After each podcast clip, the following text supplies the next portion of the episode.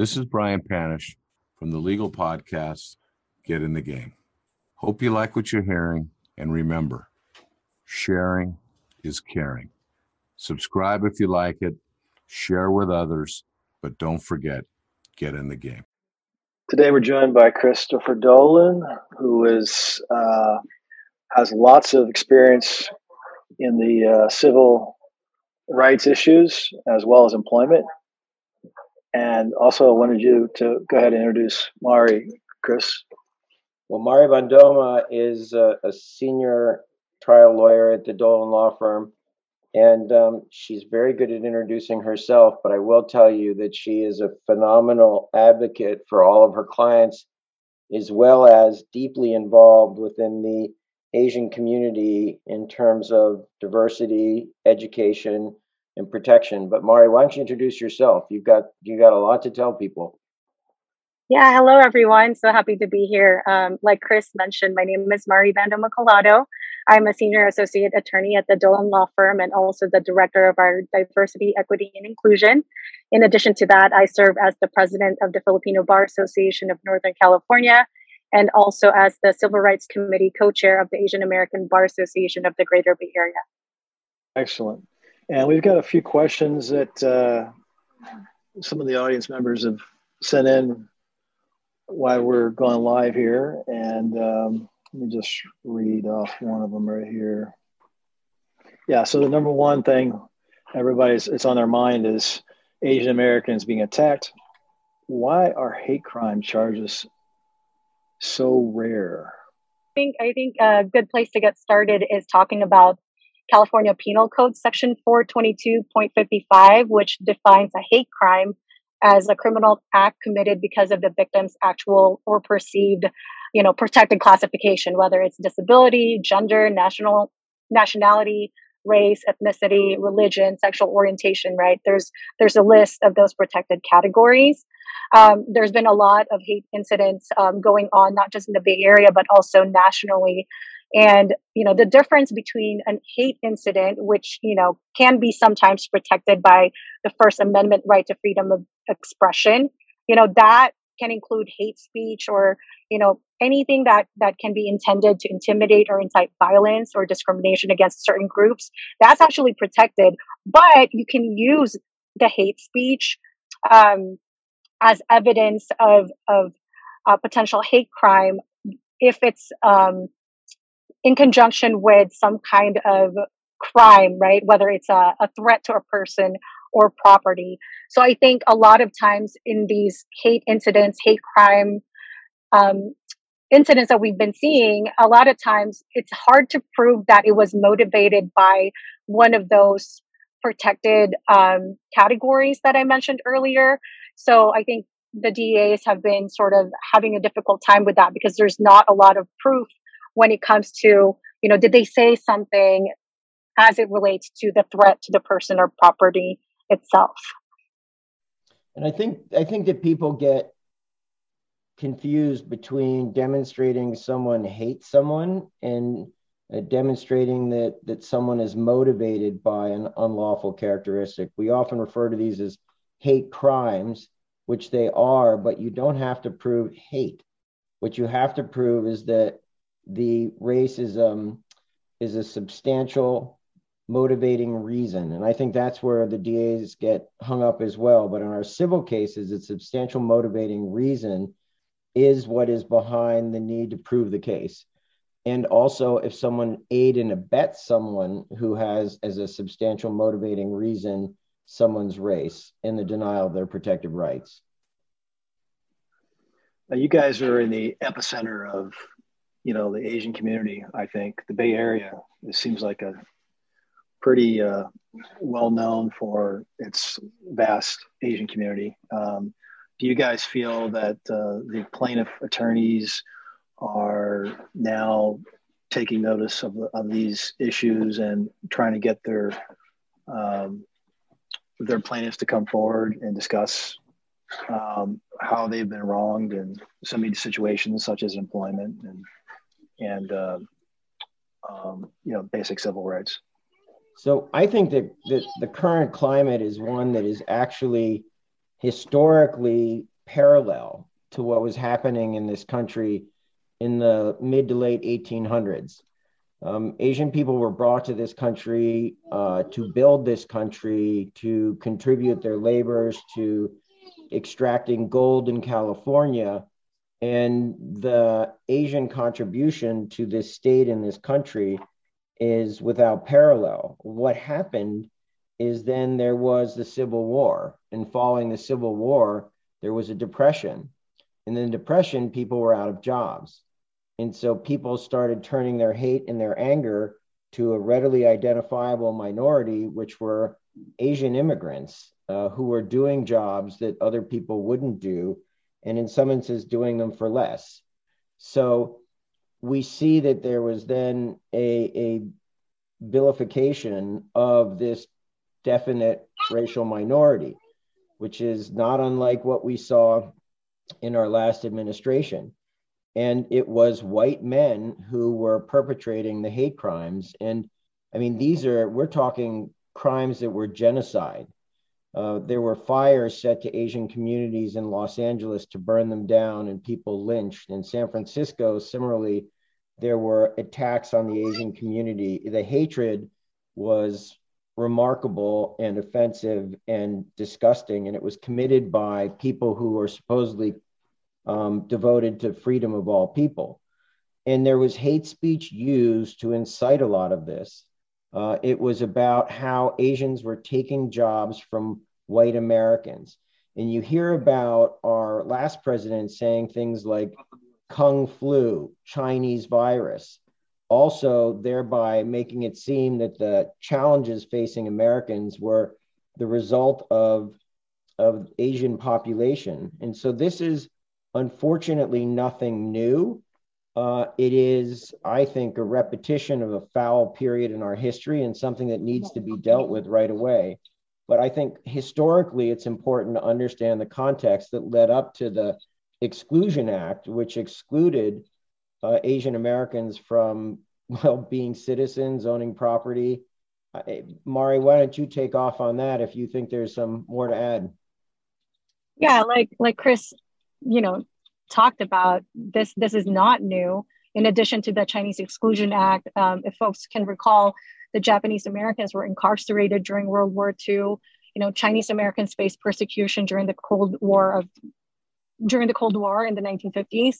Um, and same post 9 11, Asian Muslims and Sikh communities were targeted um, shortly after that. So at the beginning of COVID 19, of the COVID 19 pandemic, you know, the, the comments by elected officials referring to the coronavirus being the Chinese virus or Kung flu really fueled anti Asian sentiment. And we, we've seen hate crimes generally decrease this last year, but anti Asian hate incidents actually surged by 150%.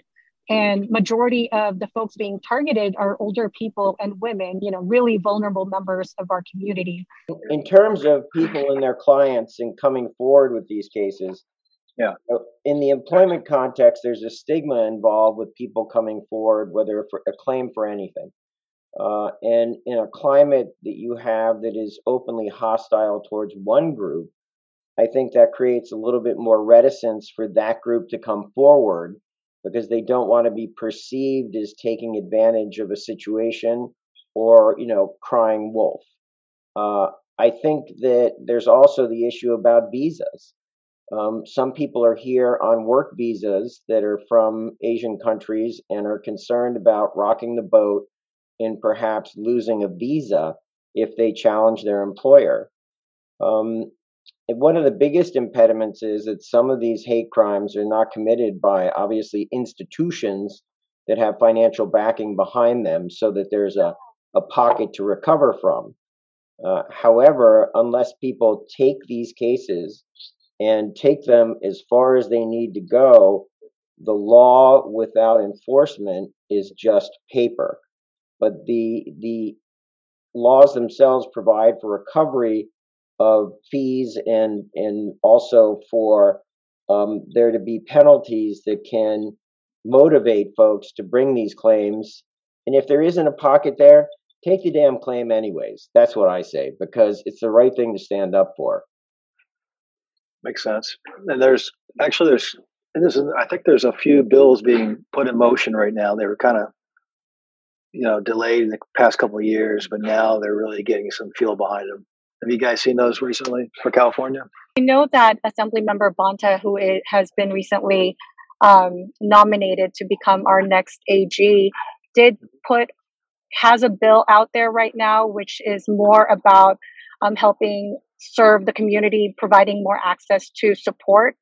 Um, that that's one that I'm familiar with, but I know I saw that there was a recent one, um, a federal one, but I, am not, I don't know it off the top of my head, but I, I do know that, you know, I, President Biden did issue an executive order, uh, but you know that's not going to address all of it, right? We really need bills that has teeth to it. Um, so so hopefully with with more with the media um, highlighting all of these um, really terrible attacks on Asian Americans, Pacific Islander community, um, we will get better results with, with regards to just updating the bills to to pursue these kind of cases. And when you look at what's happened in in the time period since 2017 up into the present, there were a ton of bills that were introduced that were designed to track data as to the amount of anti Asian violence, establish a hotline, and training for police. And these bills either died in committee or died on the floor. So those bills did not get put in place prior to what we're seeing happen today. Uh, last year, they were focused mostly on coronavirus bills, and we are hoping that the um, the current status where now we're emerging from the panic pandemic will allow the legislature to turn their attention back to creating these laws that will allow more data to be collected. And, and I mean, there isn't even a hotline currently to report Asian hate crimes. So that's one of the things that the legislature hopefully will do that will allow the data to be collected and allow people to receive a more prompt response. Interesting. And um, let's talk about bias when you're looking at uh, a potential trial. Um, how are we going to tease that out? Have you guys thought about like traditional approaches and how do we move uh, the jury around to see what your your case is about? Well, for me, I always like to try to figure out if the jury believes that they somehow have had their interests affected by a particular group. Um, for example, although you might not ask specifically about uh, a Chinese immigrant, you might ask someone if they ever felt that they did not receive a job because someone was brought in on a visa from outside the United States. Um, you might ask similarly, is there anyone who ever felt that they uh, were an applicant for a job who was suitable but believed that someone else received the job. And what you're doing is then you're beginning to get to the periphery of people who may have a implied bias for feeling that they have been excluded. Um, you know, right now we know that there's a lawsuit being brought against Harvard for what they're saying are a pro-Asian or anti-Asian. Um, Amari can clarify it for me you know, you find out who believes they've been affected in a particular way by a member of a culture. You want to know where they've traveled. Have you ever traveled to any of these countries? What was your experience like in, in traveling there? Um, you know, do you have coworkers who are from whatever an Asian an Asian country? Uh, do you know anybody who's been affected by um, the coronavirus? Uh, is there anyone here who um, has some strong beliefs or resentments towards people who may be from Asian countries based upon the coronavirus starting there. And, and you know, you're moving from the more subtle to the more direct. And I think when you do that within a questionnaire, you're actually getting people to expose themselves a little bit more and open up to where you may get that answer that you want on that more direct question. We all have our own implicit biases, and asking the right questions to to get to get to that side i think will will allow you to kind of expose some of that in, in subtle ways in the beginning and then you can get to more direct questions later on uh, with regards to selecting your jury? I had a recent experience that was somewhat of a, I think it's very illustrative. Um, I was trying a case in Alhambra, which is in the Los Angeles area, and Alhambra is a a town that's a micro community, and I would say it's probably eighty percent plus Asian. And so when we drew our jury pool, we drew a lot of members from the Asian community, even though that's the greater Los Angeles basin. Uh, and I represented a client who was a, a man from um, El Salvador who had not learned to speak English. And my concern was that the members of the Asian community might think that this man, having been there for 20 years and not learning English, uh, that they would have a bias against him. And you would be shocked to the number of people who said yes. And then that was what I wanted to see. And then when I started combing through those people on the jury, I realized that there was a common experience between my client and many of the people on the jury or their parents. And specifically, the common experience was coming to the United States for a better opportunity for their children. And so I asked members of the community, and and I said, Well, who here has a parent that came here for the first time? They raised their hand. And interestingly enough, some of them were the same people who were um, put off by his not speaking English. And I was like, Why did your parent come here? And they said, Create a better future for their children. And so what I had to do was, I understood there was a bias, but I understood also the next level, which was there was a, a common, you could call it a theme, you could call it a common experience of people coming to this country for a better opportunity for their children. So, learning about the bias, understanding I wasn't going to be able to eliminate everyone's bias, what I tried to do then was to take that bias and have it parallel the experience of my client so that the jury would be teaching others in the jury, even if they're going to get knocked out, that this is not uncommon and I asked members of the jury if they had parents who never learned to speak the language. And they said yes. And I said, why? And they said, we live in Alhambra. There's no need for my parents to learn how to speak the language. Um, and so I was able to take away what I call the concept of the other, which is a massive impediment in jury selection. It wasn't somebody with a different other experience. This was my father who was now in this case because my father came here, worked hard, so that I could go to school. So, I mean, that's a direct way of dealing with it. But it was interesting because it was the reverse. It was dealing with the potential bias that Asian people had against, or an American people have against immigrants from um, Central and in South America because of the president also vilifying them. And, and at the same time, those two populations have suffered horribly under this last administration so that when you have members of one of those populations uh, and also a member of another population, you can draw that common experience together. And you delete this concept of the other and you make them both then champions for that experience and to for that person who has suffered to bring some sort of justice to them you know, this makes a lot of sense, and it kind of reminds me of we're all immigrants, right? this country was founded by immigrants. A few yeah, hundred years ago, we all spoke different languages. yeah. oh, but a lot of us all look alike more than others. So I don't think we can. I don't think I can say my Irish immigrant experience puts me into a into today's dangerous situation. Back when it was oh. occurring, um, a lot of people came from Ireland, and the way they got citizenship was they signed a paper that they'd go fight in the Civil War. And if you survived, you got citizenship. But I think that there's a homogenization amongst your white Europeans uh, coming to this country such that we're not readily identifiable from different groups. And why we are all from uh, perhaps immigrants, uh, there are definitely those of us who've had a much easier experience because we looked like others who came before us. Well, you mentioned some events like the Civil War thing and so on, but how about these recent events? Um, is that an opportunity for people to come forward like COVID, 9 11? Are these people being overt because of those events? Is that bias evident?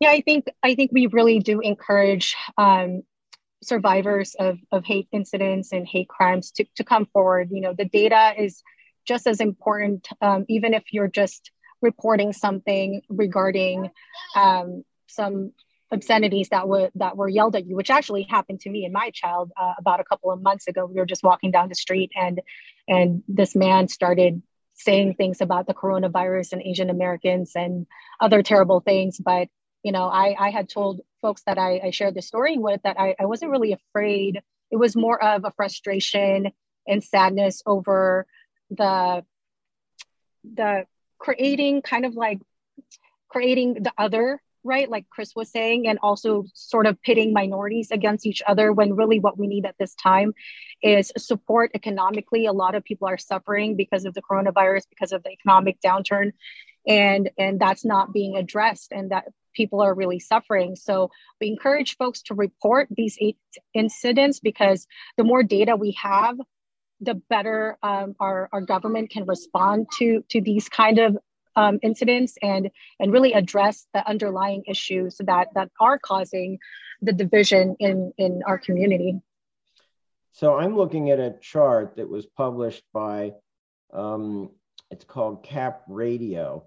In this Cap Radio article just put out on March 27th in Sacramento, lists through California in the counties that we have the percentage of hate crimes that are reported that are filed. And you can go county by county by county and see the number of cases that are filed um, by the district attorneys in those venues. So, you know, we have to remember what gets prosecuted is often dependent upon who's doing the prosecution. So, for example, in Imperial County, only 33% of complaints were filed. In Orange County, 45%.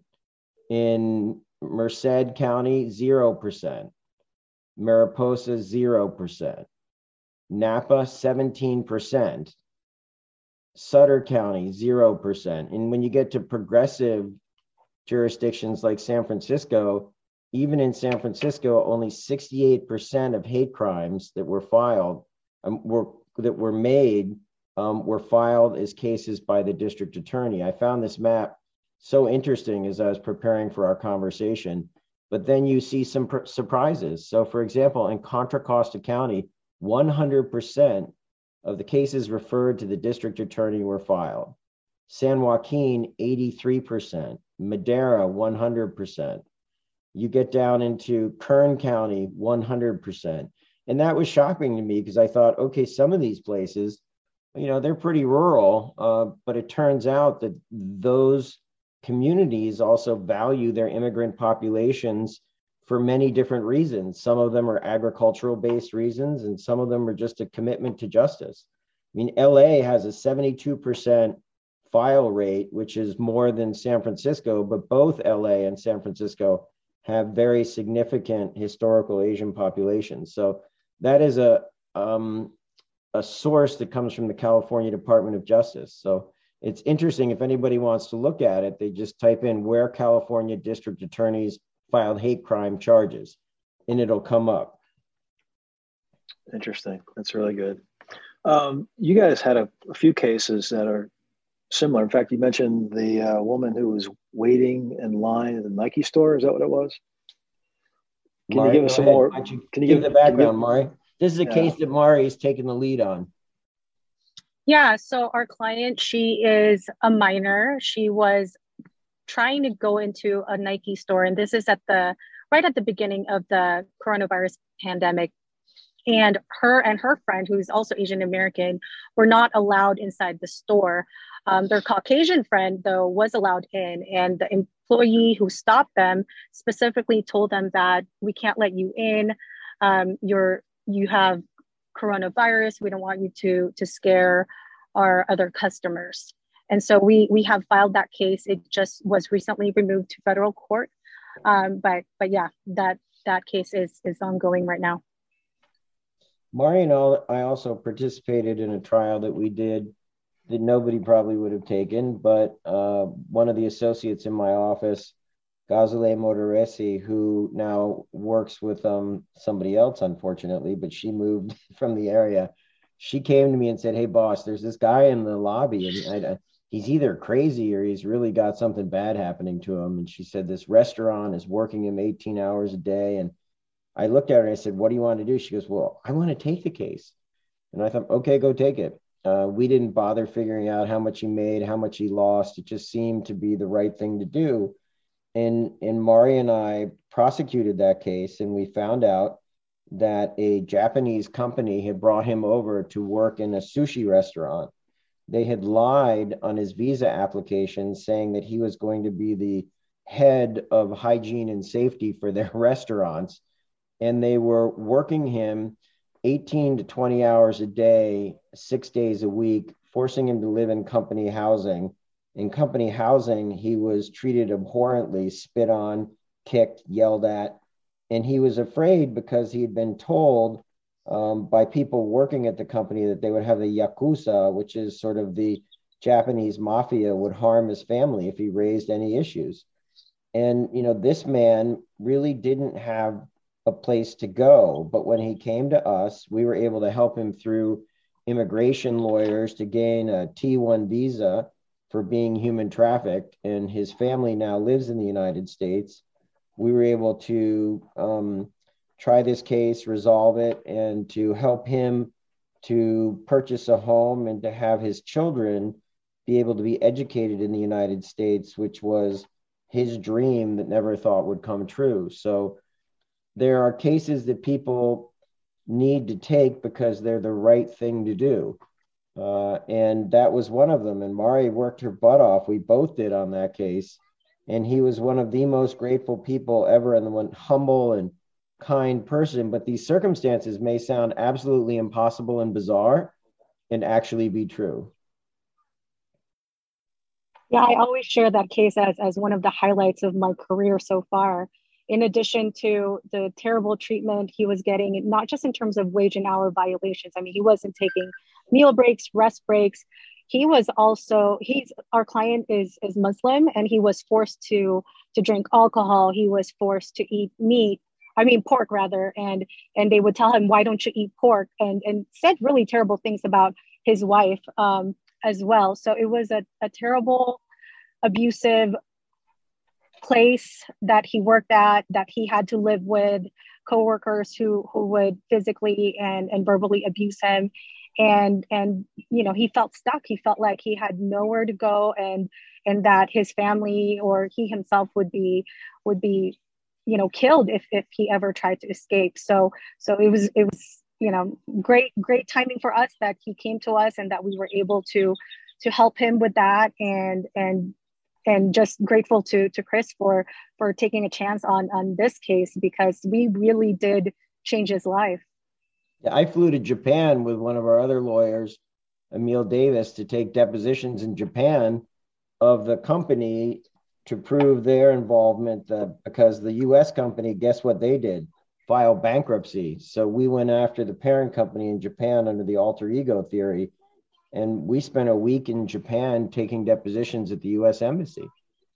You know, I think something that's important is for people to know what is a hate crime because there are criminal statutes, but there are some key civil statutes that are often referred to as hate crime statutes, and they are, are different things. So, for example, let's say somebody was going to vote, but someone intimidated them based upon their status so that they wouldn't vote or tried to coerce them to vote a particular way or otherwise to interfere with their rights by some threat or imitation, intimidation. And that's covered under what we call the Bane Act, which is Civil Code Section 52.1. So there doesn't have to be violence against them, hatred against them, but just an interference with their rights by threat, intimidation, or coercion. And, and that's significant for people to know because that could fall in any one of the categories or in, in a number of scenarios, like the right to enter into a store.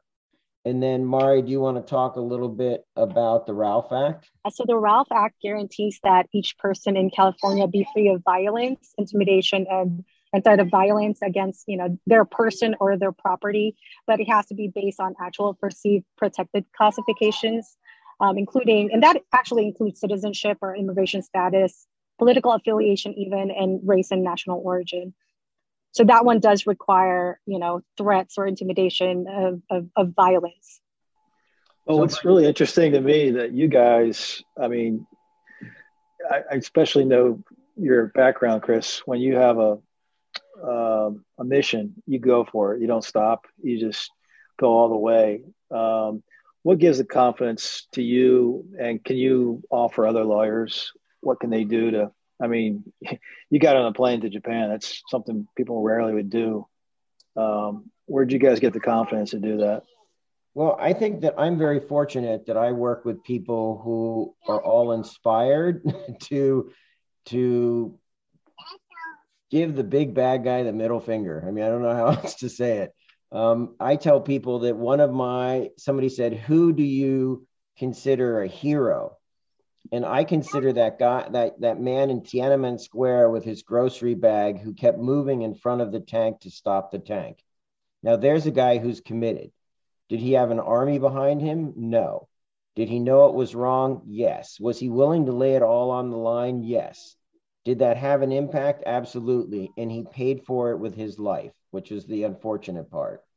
Um, but in in our office and in in my office is an extension of my beliefs. Uh, many of us went to law school thinking we wanted to make some kind of change to to make a difference. And in my firm, I encourage people to actually do it. Uh, we have, we laugh about it, but I have a, a case selection criteria that's uh, involves the three P's. And Mari, do you want to tell people what the three P's are? Yeah, it's my favorite. Um, well, one, it's still a business, right? So to the extent that it can make profit, you know, that's one of the P's. The other one is if it can change policy. We take on cases that you know, may not necessarily be profitable, but if it can make a difference policy wise, we will do it. And the last one is if would this case piss Chris off? Whenever I look at cases and I know that this is really, really going to make Chris angry, then then absolutely. If, if two of those categories are met, it's it's definitely a yes for us. Or if it just really affects a good policy or really pisses me off. I mean, and you know i also encourage that to the lawyers too if it's something that affects them you know in sort of gutturally in, affects them and it is something that i would hate to think that this is something that affects the people who i respect so much and work with and not give them the opportunity to be empowered to do something about it because part of what makes us better lawyers i think is this feeling of empowerment and you asked how do you give people confidence to do this? Well, you do it and you do it with them and you finance it. And even if it doesn't make you money, it's the right thing to do. And I firmly believe that if you're only chasing dollars in this business, you're not going to make the change that we can make happen. And you know, Mari knows we we have a case right now. I'm waiting on the the, the opinion from the Court of Appeals against Amazon which would be the first case in California to ever hold Amazon liable for the sale of defective products sent by third-party manufacturers directly to the um, to the purchaser. And you know, we're talking a multi multi-trillion dollar industry, and they've never been held accountable for this before. When I took the case, the case we took was for a woman who was burned by a hoverboard that blew up in her home after Amazon had stopped selling them, but Amazon never stopped a shipment to her home that came after Amazon took them off the listings because they knew they were dangerous. Mm. Now, this woman was injured. Um, is it a catastrophic injury? No, it's not. Uh, is it a case that most people would take even if there was clear liability? No, it's not. Has that case cost me $200,000 in terms of prosecuting it? Um, flying up to Seattle, hiring appellate lawyers? Absolutely. And so, will I make money on that case? No way in hell. I'm going to lose my butt on that case financially, but I'm going to be able to turn around with the lawyers that I work with, look back and say, I made a difference. And I, I think, I think every, I, I think every plaintiff attorney should right now send a check to Dolan law firm and just a I've been waiting on that 10% contribution. right from Uber. I mean, you look at the Uber case that we took before there was Yeah. any insurance from Uber, and we took it and we went to the legislature, and now there's insurance on every Uber car out there. And these cheap people out there haven't sent me a single check for 5% yes. That's right. You know, I feel like the guy who created free agency, he made no money, but look at all the folks who have now. So there's Oh. another law that I want to talk about, which the employment lawyers are usually familiar with, which is Okay. the Unruh Civil Rights Act. In the Unruh Civil. Rights Act, often we call it sort of the lunch counter law. And what it means is that you cannot discriminate in contracting or business based upon a protected classification. And, those classifications in California are much broader than other places. That includes race, color, religion, ancestry, national origin, political affiliation, sex, sexual orientation, age, disability, citizenship, primary language, immigration, uh, and or gender expression, gender orientation. In San Francisco, it includes height and weight. So if you uh, someone's discriminated against and not allowed the same access to goods and services or contracting because of that, there's the Unruh Act, uh, which operates to seek to remedy that. And that's um, Civil Code Section 51 and 52. So, you know, people think, okay, you primarily do primary uh, employment and PI, and we do it very well. Uh, and I would say that yes, primarily, but where is it as a lawyer that I feel the most empowerment? It's when I make a company act responsibly or I hold someone accountable for an abuse. I, w- I will take a case against an individual who assaults someone. And, and now, for example, we're seeing assaults in Chinatown, older people getting attacked. I'll take a case against an individual if there's no money there.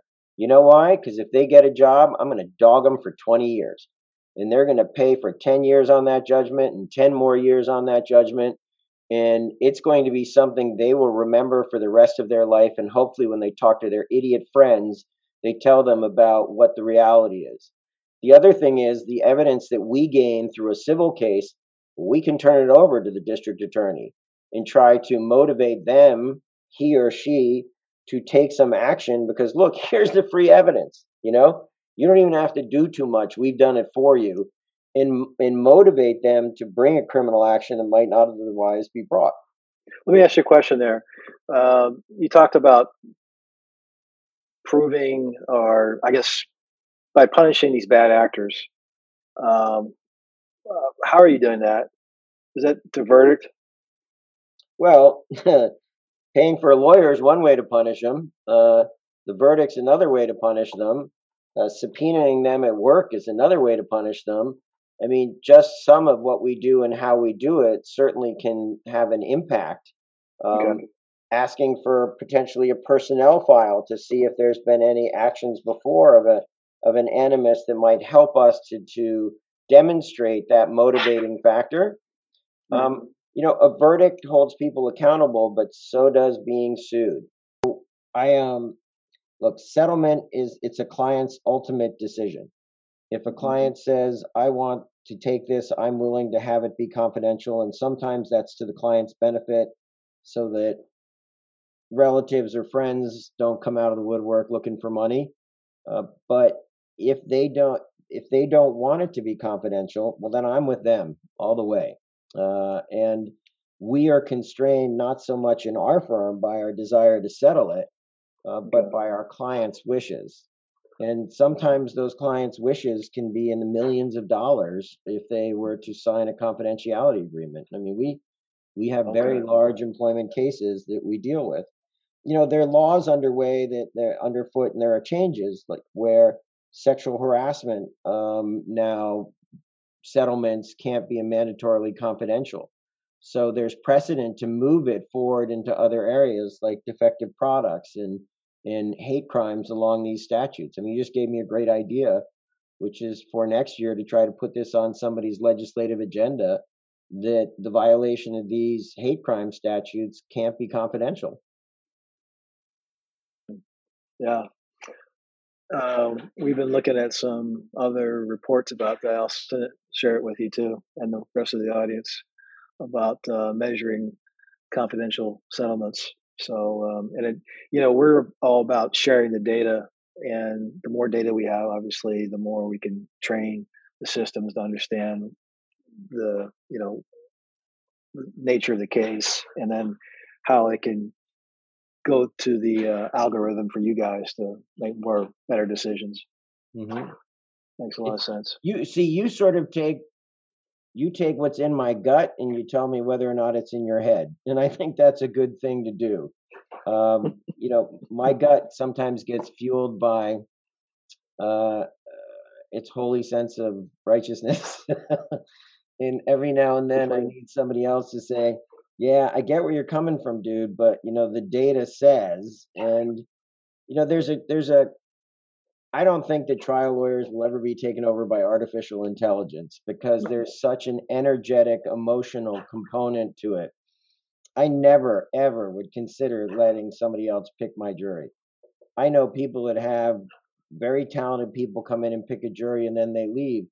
Well, they've just divorced. They've gotten a divorce with this jury that has been developing a relationship with them. And so I hired a juror consultant once. And the juror consultant sat, and when I did what I did and talked to the juror consultant, basically agreed with everything I did. And like, why are you here? you know? And so I realized from that moment forward, I, you know, I'm not hiring juror consultants. Uh, Makes a lot of sense. Yeah. Because they're not the ones who are in relationship with these jurors, and you are in a relationship with them and my now oh. wife of 17 years wanted to get an idea. I said, You need to see what I do because what I do is not a normal job. And you need to understand the kind of commitment that I have to have and the sacrifices you're going to make. And They're so, on the jury? no, no. She came and sat in the courtroom and okay. watched. She was unemployed after the dot com implosion. She watched four trials. I looked at her and I said, Don't look at me. Don't talk to me we don't know each other. You are just a spectator. Uh, because of my relationship that I developed with these jurors could be affected by the fact if I had another relationship with someone in the courtroom. So we wouldn't touch, talk. We'd go in the elevator and then we'd make out like crazy, and the doors would open, and we'd just be standing straight up again. Uh, but it's that to me that important that relationship with the jury that you do not want them to be thinking about other relationships you have. Thanks. Is there any last things you guys want to tell plaintiffs about how to um, onboard some of these cases? Um, I mean, you guys are probably going to see a lot more action than anybody. Well, you know, I I think that you have to start first by educating yourself and your office. Okay. And Mari, I want to congratulate on she's a pioneer in in my office she's a pioneer as well. And I wanted to talk a little bit about what we've done to try to become better lawyers and better people and to deal with the implicit bias that's in the workplace. Because you're very keyed into it data wise, as are we often when we're picking juries.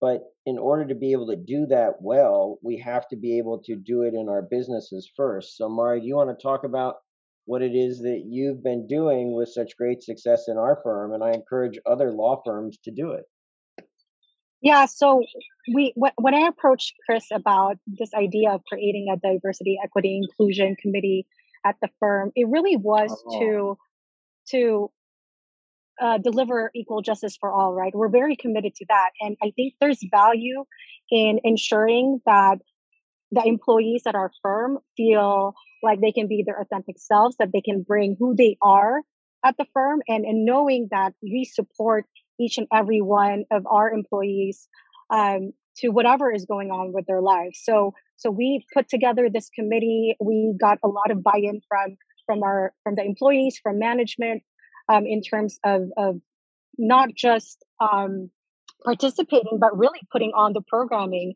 And we approached it in a few different ways, uh, focusing on recruitment, really recruiting diverse talents and, and from different backgrounds.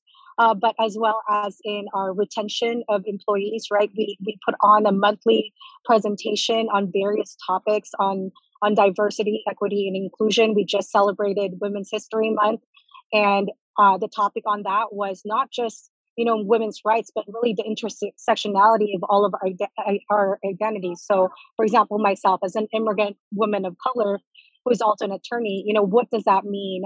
And how do we kind of live our life um, not just belonging into one specific identity right? Uh, we also did black history month. We celebrated unsung heroes of of the civil rights movement so we're putting on programming like that that's presented by different members of, of the firm. And we're also focusing on our marketing and community outreach, whether that means sponsoring community events, um, sponsoring bar associations whose focus is on diversity, but, uh, but also changing the way we market ourselves um, as a firm. You know, we are very proud of the fact that we have multiple languages available. Uh, we are also focusing on the diversity of our attorneys and but I think in terms of how does what Mari is talking about apply to picking a jury, right? Well, if you've been learning about intersectionality, then you understand how a juror is not just one dimension. Right. If you're learning about different cultures, then you are in a better place to understand those cultural influences. And and if you're learning about implied bias in yourself, you're more aware of implied bias in your jury pool. And that's why I'm I'm trying to say it kind of starts it starts at people looking at themselves. I mean, if you go to some of these great trial lawyer colleges, they have you do psychodrama and looking at your own life experiences and getting into the midst of who you are, and it makes people better lawyers. If you're understanding implied bias, what better thing could you do to pick a jury than understand their implied biases? So Mari's really making it an, an, an educational program for the whole firm and, and getting everybody's buy-in. And, right. and the firm is trying to project um, what we believe in by also training ourselves. And there's wow. a so you guys are a role model too. And, well, and we're, what we're trying. What, is that um, HR department kind of programming too, or they? No, we have a senior shooting? lawyer on it. Uh, I want it to be. It's a it's a department in itself. Uh, oh no, uh, I, am sorry. I meant I meant like when you're doing the educational programs, you talked about outside in the public. Would you like say HR department wants you to come on board and and teach their group, say a lunch and learn? Is that something that's possible, or you think that might be shooting themselves in the foot too many times? No, I think it's great. We just happen to have a very good employment law department, and, and people who are very. I mean, we we do thirty five percent of our work is employment work, so our employment department conducts most of most of it. And what I find is that the exercise of people in in, in terms of putting together the programming themselves is buy-in, uh, and it strengthens the DEI community but if if people are are at the inception and they don't have currently the in-house talent, there are facilitators who come in. Plus, for example, the San Francisco Trial Lawyers Association has a committee for diversity, equity, and inclusion that has resources. The Consumer Attorneys of Los Angeles, um, they have a committee on diversity, equity, inclusion. There's the Women's Caucus. They have a bank of materials that are available that you can bring into your firm uh, without cost. And, and, and if it's a matter of, oh, I don't want to educate my employees because they might sue me, then you're doing something fucking horribly wrong, and maybe you should be sued because, uh, you know, really, if if you're not going to have justice in your own office, then you shouldn't be trying to be out in the world promoting justice. Right now, diversity is something that is extremely important to our profession, to our country, and there are organizations that are focused on it which you don't have to spend an arm and a leg. Um, and you know with your own firm you can set up something like they have with you know cle you can say listen my expectation of you is to participate in x programs to attend for example our workshops. Um, you have to attend a certain number of them at the end of the year. It'll be seen as part of your review. And, and Mari's just heard that from me, and she's making notes saying, "Okay, we'll bring this up at the next meeting." Uh, but you also have to empower people, and you got to take the risk. I'm a white dude with a white dude experience. I make mistakes. I need people to point them out to me. I'm committed to doing better and learning, but let's be perfectly clear: not having had an experience of growing up as a uh, uh, what you would consider a, a recognized protected classification. Trust me, I got some weird shit that happened to me, but not something that I wear on my face and my body. Um, I I can't fully understand the experience. And if what we can do is help anybody, reach out to Mari. One of the things that we did agree she's doing, and it's taken her extra time, is she's actually creating a roadmap on how to put together a diversity, equity, and inclusion program in your own law firm. And Oh, it doesn't wow. have to be a huge law firm to do it, um, it- but it, it's something that we're putting together so people have a concrete way of making a difference in their own firm. In the courtroom, we rely on compelling evidence, often rooted in the detailed work of scientists. That's why I'm introducing Science of Justice. This podcast by Jury Analyst isn't just legal chatter, it's a deep dive into law and science using real science, real data, and real time. The team at Science of Justice stands for integrity. They break down complex scientific principles to serve those wronged or injured, making it accessible for lawyers and other justice seekers. So now, let's really up your game and embrace some real evidence. Say goodbye to following the herd and start practicing law based on facts. You got to check out now the Science of Justice podcast.